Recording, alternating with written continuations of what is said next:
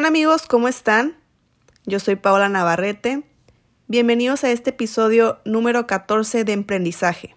El día de hoy tenemos una invitada súper especial, la cual nos va a contar acerca de su experiencia trabajando como niñera y servicios de limpieza en Estados Unidos. Ella nos va a narrar cómo fueron sus inicios, los inconvenientes, entre otras cosas. Bienvenida Tania. Gracias por estar compartiendo con nosotros en este episodio. ¿Qué te parece si comenzamos con una breve introducción acerca de ti? Hola, mi nombre es Tania Contreras, tengo 33 años de edad ah, hasta el día de hoy.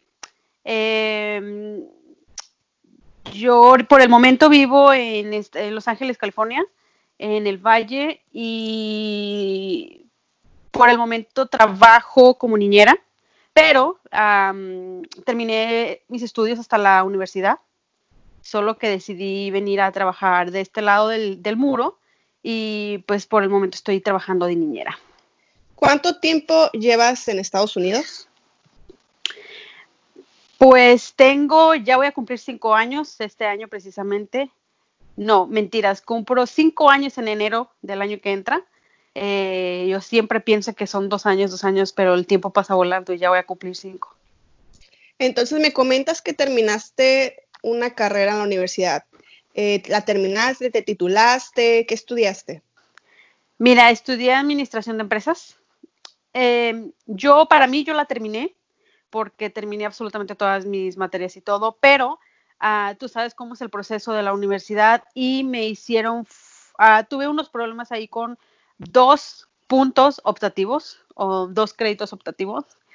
Y todo ese proceso se cruzó cuando yo decidí venirme para eh, Estados Unidos. Al principio mi meta no era trabajar aquí, era estudiar aquí. Entonces, cuando yo me vine, eh, estaba en el proceso de que tenía que revalidar o hacer algo para eh, terminar con esos dos créditos optativos y poder por fin procesar mi título, pero ya no lo hice. Entonces, eh, como tú decidas tomarlo.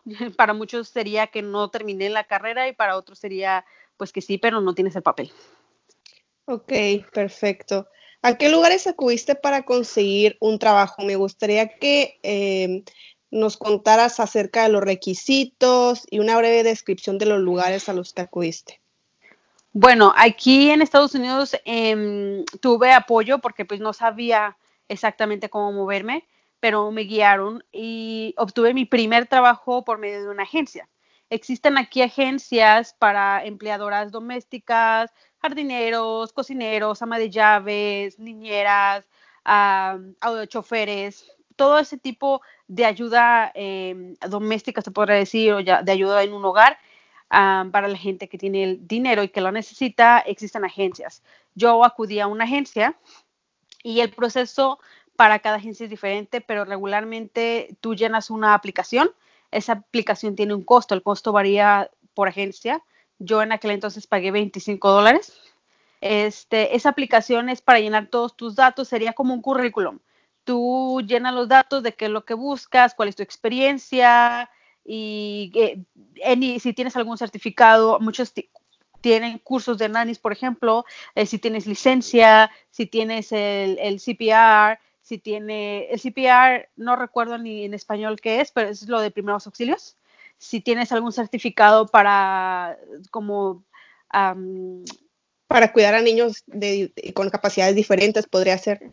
También, o hay incluso unos certificados para personas que, como salvavidas, pero especiales para niñeras. Entonces, todo ese tipo de documentación que tú tengas, eh, tú la, la, la dejarías junto con tu aplicación. Ellos toman tu aplicación y la guardan y eso sería como pagar para que ellos te busquen un, un empleo, ¿no? Ellos te buscan opciones, tú vas a las entrevistas y pues ya, ya dependería de ti qué trabajo elegir.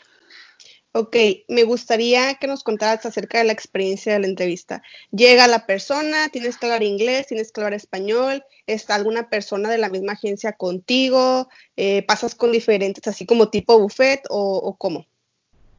Eh, sería dependiendo otra vez de, la agencia, pero la experiencia que yo tuve em, regularmente es mejor si tú hablas inglés obviamente. Pero hay familias que no te lo exigen, que te exigen un cierto porcentaje inglés, que no te exigen el inglés porque ellos hablan español, o que definitivamente tienes que hablar inglés. Entonces, muchas veces son presenciales, la persona, ya sea la esposa o los dos, o incluso la familia, ya sea que vayan a la agencia o que te citen y tú vayas a su casa para que conozcas la casa, la familia y puedan hablar sobre el tema. A muchos de las, eh, principalmente cuando son niñeras, te piden que vayas a su casa para que tengas una más como interacción con los niños y a ver si existe alguna química. Este, pero sí, básicamente es eso. Y, refiriéndonos al buffet, yo creo que más bien sería buffet de, de, em, de potenciales empleadas hacia, el, hacia la familia que necesita el empleo. Regularmente son varias eh, personas o mujeres o personas que buscan trabajo eh, y son citadas y pues esa, digamos, la familia tiene que entrevistar a, dos, tres, cuatro, cinco, el mundo de, de empleadas que haya o las opciones que haya. Ok, perfecto. Y acerca de los costos, ¿cuánto fue lo que cobraron por ti, todo eso? las agencias tienen una tarifa que le cobran a las familias para poder ayudarles a encontrar ayuda o empleada. Eh, dependiendo de las agencias, por ejemplo, el último trabajo que, que me consiguieron, mi jefe tuvo que pagar 3 mil dólares por mí. Entonces, dólares? Sí, para que me consiguieran. Eh, y, y, aparte, yo tenía que dar 100 dólares a la agencia porque me consiguieron el trabajo. O sea que al final yo terminaría pagando 125 dólares para que me consiguieran el trabajo porque me consiguieron el trabajo. Este, muchas agencias hacen lo siguiente. cuando los, em, las familias hacen un contrato con la agencia, ellos tienen en el contrato estipulado que la persona va a durar ahí dos meses. ¿ok? Muchas veces el trabajo es muy pesado, no hay química o por X situación la persona que va a trabajar ahí ya no quiere trabajar con esta familia y quiere otra. Entonces siempre te recomiendan pues quedarte los dos meses porque pues en, el contrato viene estipulado. Después de los dos meses, ah, si la persona se sale de trabajar o no continúa, eh, la familia ya no tiene como esa garantía y tiene que volver a pagar para que la agencia le consiga a alguien más. Otros tres mil dólares. Exacto. Entonces, cuando una persona se sale a la semana, a las dos semanas o antes de los dos meses, la agencia está obligada a conseguirle a otra persona. ¿Por qué te cuento esto? Porque yo tuve una experiencia en la que me consiguieron un trabajo y a ese trabajo era una reposición. Quiere decir que la persona que habían mandado no duró y entonces me mandaron a mí. Como está dentro de la garantía, la familia no tiene que pagar nada por otra persona. Así que a mí me pidieron que diera la mitad de mi sueldo de la primera semana, porque era reposición. Yo en aquel entonces no entendía absolutamente nada de todo este movimiento y ahora que lo digo en voz alta, te das cuenta que no tiene sentido y que suena ilegal. Y que también es como, como un tipo de abuso, ¿no? Claro, claro, o sea, tanto abusan de las personas, o sea, de nosotros, que no, que no sabemos, que no sabemos los derechos de nosotros aquí, eh, abusan de que muchas personas pues no tienen papeles y tienen miedo de alzar la voz y pues abusan de nuestra inocencia. Me imagino que en ese tipo de agencias llegan de todo tipo de personas, personas con un inglés muy fluible, este, sí, no fluido, perdón, fluido. Entonces, este, también hay personas que por la desesperación ni siquiera se ponen a preguntar absolutamente nada. Este, me gustaría saber acerca de los sueldos. Yo sé que sería un aproximado porque ya pasaron pues años, pero eh, más o menos para que la gente tenga una idea que pues qué es lo menos que puedes ganar y qué es lo más que has ganado. Mira, en mi primer trabajo yo ganaba 450 dólares. Yo trabajaba viviendo dentro de la casa. Cuando tú trabajas viviendo dentro de la casa, eh, se supone que tú tienes un horario, pero la realidad es que no lo tienes, porque estando al alcance, eh, terminas durmiéndote después de tu hora, como si tuvieras que salir de, que, vivieras fuera y tenías que irte a tu casa, es diferente. Entonces, ah, mis jornadas eran muy largas, yo tenía que cuidar a los niños, limpiar la casa, cocinar, trabajaba de lunes a sábado hasta mediodía, solo descansaba día y medio. Tú, imagínate que son aproximadamente 14 y 15 horas diarias, a excepción del sábado. Solo 450 dólares. Si tú haces la cuenta, no ganas ni el mínimo. El mínimo aquí en Estados Unidos ahorita creo que es 12 dólares, pero en aquel entonces eran 11. Yo no ganaba el mínimo.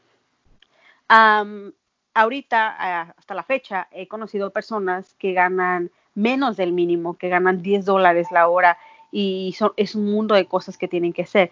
Hay otras personas que tienen la, la, bendición de encontrar gente que es consciente y, y, que paga lo que debe de ser, que el mínimo son 12 dólares la hora, debes de trabajar tus 8 horas y de lunes a viernes. O bueno, la verdad, el, el, horario varía, o sea, los días varían, pero regularmente es de lunes a viernes, lo que sí son 8 horas. Tengo ahorita la bendición de que me paga lo que debe ser, que son 20 dólares la hora. Regularmente una niñera eso gana de entre 20 y 35 dólares la hora. Ok, perfecto. Entonces a la semana sintetizado sería 800 dólares. ¿Es lo o lo menos. Si lo, bueno, no máximo, sino estoy dentro del rango yo, a ahorita 800 dólares. Ajá, ¿y el, lo menos? Eh, si son 12 dólares la hora. Como 450 pesos, perdón, dólares a la semana. Más o menos, sí, como 500 dólares. Regularmente ganan entre, sí, 450 y 500 dólares. Es importante que pues hagamos resaltar que, ok, sí, a lo mejor pues si lo estás cambiando a pesos va a ser un dineral, pero tienes que estar consciente de que tú estás viviendo en Estados Unidos, vas a gastar en dólares y pues obviamente no te va a rendir igual si estuvieras trabajando en Estados Unidos y vivieras en México. Exactamente. Por ejemplo, yo ahorita que estoy dentro del rango, se podría decir que vivo bien, tranquila, pero vivo al día. ¿Por qué? Porque aquí no es solamente pagar la renta. Las rentas en California por lo menos son altísimas. La mayoría de la gente vive en garages que son acondicionados como mini depas o singles. Singles son como departamentos que no tienen recámara, que es todo junto. Como un estudio, creo que en, en Ensenada también se conocen así. Em, sería eh, tu renta, que son carísimas. Aquí, pues la mayoría, ya sea que tengas el carro que lo estés pagando, pero lo que sí es tener una insurance, que también eso varía, ah, el agua, la luz, la gasolina. Y así te vas. Sí, son muchísimos, así como en México, en Estados Unidos, pero en Estados Unidos son dólares, es, es lo mismo. Tania nos está contando su experiencia, eh, no te estamos diciendo que es una buena idea o no, Simplemente es para que te des una idea sincera de a lo que vas, porque todos van con la idea de que ya me hice rico, ya voy a volver con los dólares, y la verdad es que no es así, no es tan fácil. Así que mm, quiero que tengan la confianza y la seguridad de que estamos diciendo las cosas tal cual están pasando. Bueno, nos vamos ahí. Ajá, perdón, disculpa. No, no, no, exactamente. Este, muchos tenemos, porque yo tenía esa idea del sueño americano, de las oportunidades, aquí todo se puede, y la verdad es que sí, que sí hay muchas oportunidades, pero todas oportunidades son demasiado, o sea, si tú quieres alcanzar algo es no tener vida social, porque no es como México, eh, aquí es demasiado trabajo y, y, pues la que quede claro que el, sueño americano es trabajo, el sueño americano es una utopía y sí puedes tener muchas cosas materiales que tal vez no tendrás en México, pero aquí todo se debe. En México si tú tienes un carrito es tuyo porque tú lo pagaste. Aquí todo se debe. Eh, ¿Cuáles fueron los inconvenientes al tomar la decisión de trabajar en Estados Unidos? No sé si tuviste. a ver, otra vez, porque escucho bien mal. ¿Cuáles fueron los inconvenientes al tomar la decisión de trabajar en Estados Unidos? No sé si dejar a tus amigos, no sé si algún miedo. Cuéntanos. al principio, mm, pues tanto como dejar amigos, familia, eso no fue tanto. Yo creo que sí fue un miedo, miedo a lo, a lo nuevo, a lo desconocido, porque mi primer trabajo fue viviendo dentro de una casa. Entonces fue viviendo en una casa ajena, una casa que no es tuya, con personas que no conoces. Entonces ahí entendí lo fuerte que es para personas que, que, que vienen solas, que no tienen familia aquí y, y, que tienen que vivir con otra familia, que muchas veces no tienen la suerte de que esa familia sea buena y te trate con respeto, con, con no sé, como una persona normal. y sobre todo que sean agradecidos, ¿no? Exacto. Entonces, eso fue lo fuerte. La primera noche recuerdo que lloré muchísimo porque tenía miedo, porque me sentía incómoda, porque nunca había vivido una experiencia así. Entonces, eso fue eso fue lo más fuerte. Mi primer trabajo fue muy pesado porque fue... Y, aparte yo nunca había trabajado en una casa, entonces no es lo mismo limpiar para ti, limpiar para tu casa, aunque siempre desde mi primer trabajo he tratado de hacer las cosas como si fueran para mí, como me gustaría que las hicieran para mí. Entonces, pero no es lo mismo limpiar una casa ajena, eh, a cocinarle a una gente extraña que no conoces, que hacerlo para ti, para tu casa. No es lo mismo cuidar a tus primos sobrinos que cuidar a niños ajenos que saben perfectamente que tú no eres de la familia y, que te retan, que, que, saben que no les puedes hacer nada, que no les puedes ni siquiera alzar la voz porque papi, ¿no? Entonces sí fue muy fuerte. Sí, exactamente, eso está delicado eh, en cuestiones allá en Estados Unidos porque allá no usan la chancla, allá no, es de que te ve tu mamá y como los mexicanos y ya le tenemos miedo y nos aplacamos, Allá los niños este, no los puedes golpear, no puedes este, corregirlos. Eh, no también puedes alzar la voz. Exactamente, y me imagino que también no se comparan, son unas mansiones las que te toca, si te toca limpiar, pues son mansiones, así que nunca acaba, ya me imagino. Pero no, no todo pues es malo ni todo es bueno. Me gustaría saber cuál ha sido tu mayor gratificación estando allá. Son muchas cosas, así como tuve miedo al principio, puedo decir que, para empezar, lo que más me gustó, yo me acuerdo que yo vine al principio de este país porque me gustaba mucho la diversidad, que como a mí me gusta viajar y en aquel entonces no tenía la oportunidad de viajar mucho, aquí puedes encontrar diferentes culturas a la esquina de tu casa, es un, es un decir, pero sí hay mucha diversidad. Eso me gustó muchísimo, pero a nivel personal fue la seguridad que adquirí el haber ah, trabajado en lugares así con gente inesperada, con reacciones inesperadas, el poder vencer todo ese tipo de cosas fue muy importante para mí, adquirir mucha seguridad. El hecho de que yo no, no había ni siquiera intentado manejar en Ensenada y aquí mi primer día con un carro eh, fue en el freeway. Entonces, em, fue también un reto y, me di cuenta que no tenía que tenerle miedo a nada. De hecho, me, gusta, me gusta mucho. Eh, y ahora mm, mi mamá me, me, regaña cada que se sube conmigo porque cree que tengo una, un pie veloz. Al principio le tenía miedo a la velocidad y ahora nada, no hayan como, como pararme. Pero sí, fue más que ahora... nada eso. Andas en el freeway como, como pista de Mario Kart, no me imagino. sí, ya, me creo yo muy de la NASCAR, ¿no? entonces, bueno, vamos a hablar acerca de las experiencias. Me gustaría que nos contaras una, la más difícil que hayas vivido. Ahora sí que detállala para que vean a lo que van. Wow. No, nada que ver con mi primer trabajo. Yo sé que les dije que la primera noche lloré y todo, pero ellos fueron una bendición, fueron unas gentes muy lindas, eran 100% americanos. Pero aquí hay de todo, así como hay diversidad cultural, hay diversidad de todo. Ah, tuve un trabajo en particular que fue con unos judíos.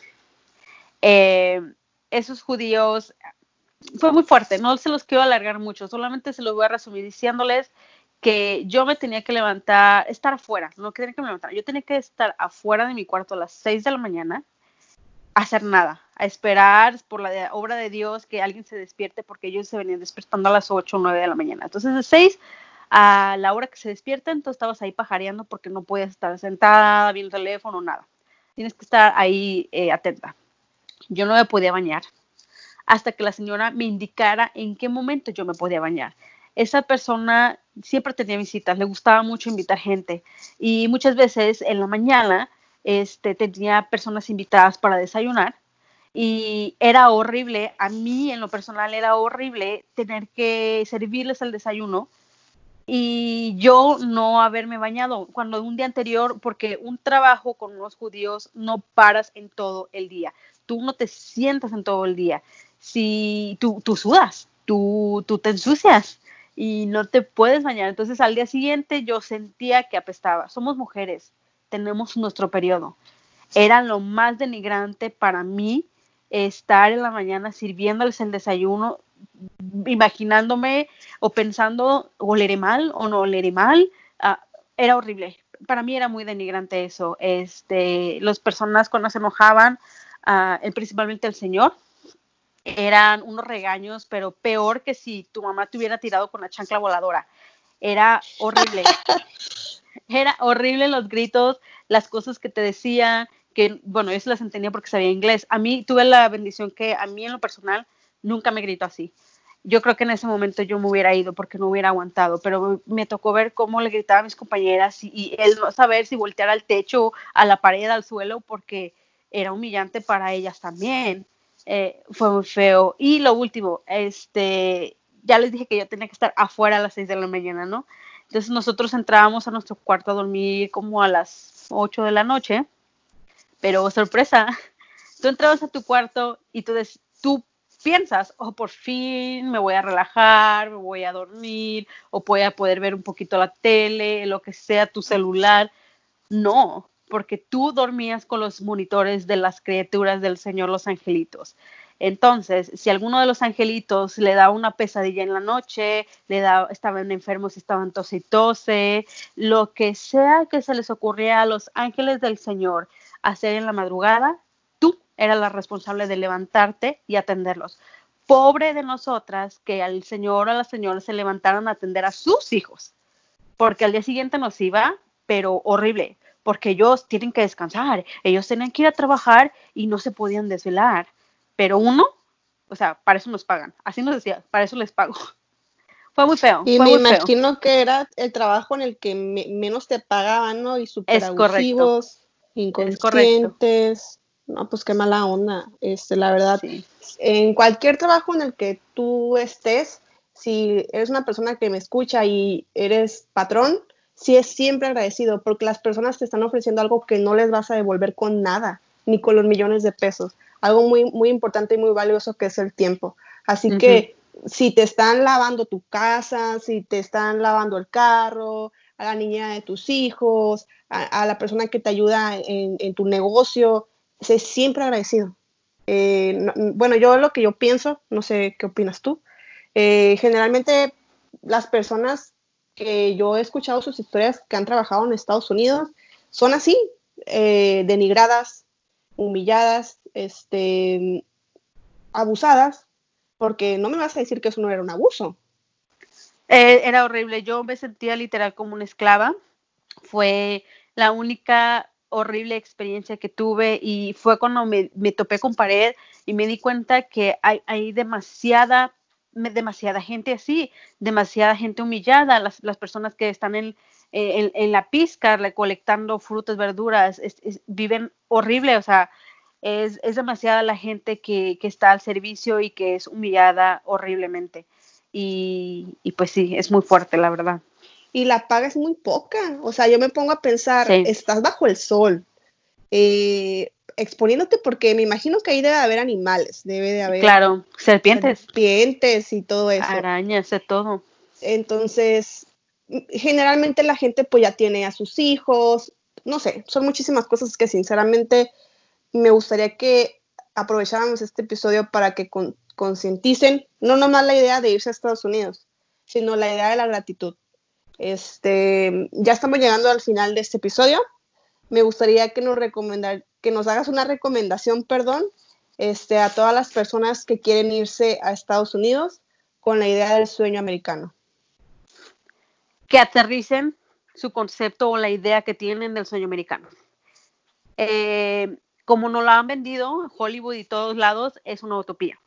Entonces, si ustedes vienen, porque en su país tal vez la situación está muy caótica y vienen con la ilusión y, y las posibilidades que se les ofrecen de crecer, de guardar dinero, vengan, pero tienen que venir conscientes de que es trabajo duro y que no sabemos con qué nos vamos a topar.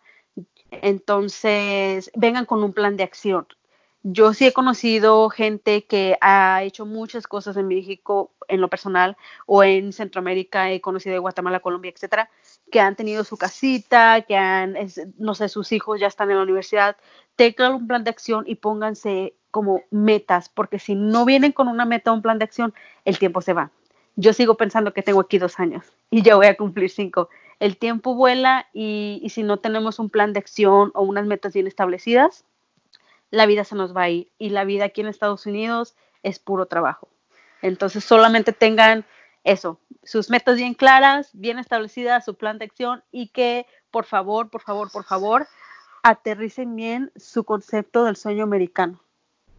Perfecto, pues miren, a lo mejor no todas las personas que me conocen, que son así muy poquitas, saben que yo estuve trabajando en Estados Unidos. En algún otro episodio les voy a contar porque no se compara la experiencia que la persona que estoy entrevistando actualmente vivió.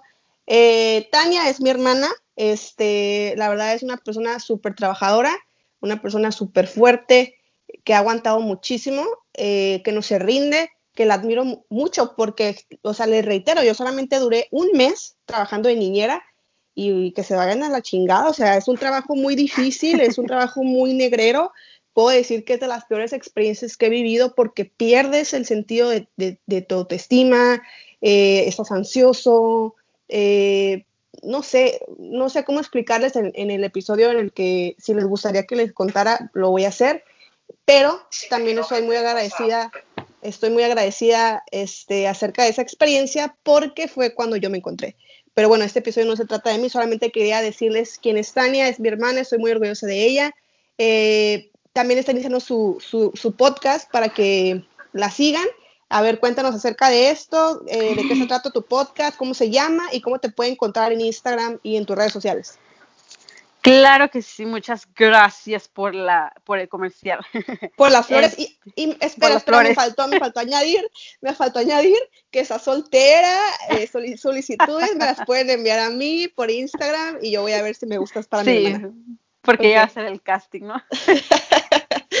ok. Ok, bueno, mi, mi podcast se va a tratar, como dijo mi hermanita, la eh, señorita Paola, corrección, ¿te llamas Paola? Obvio, sí. Pues, ah, ¿cómo, ah, pues me acordaba, pues dices Poli, no sé cómo tienes el podcast.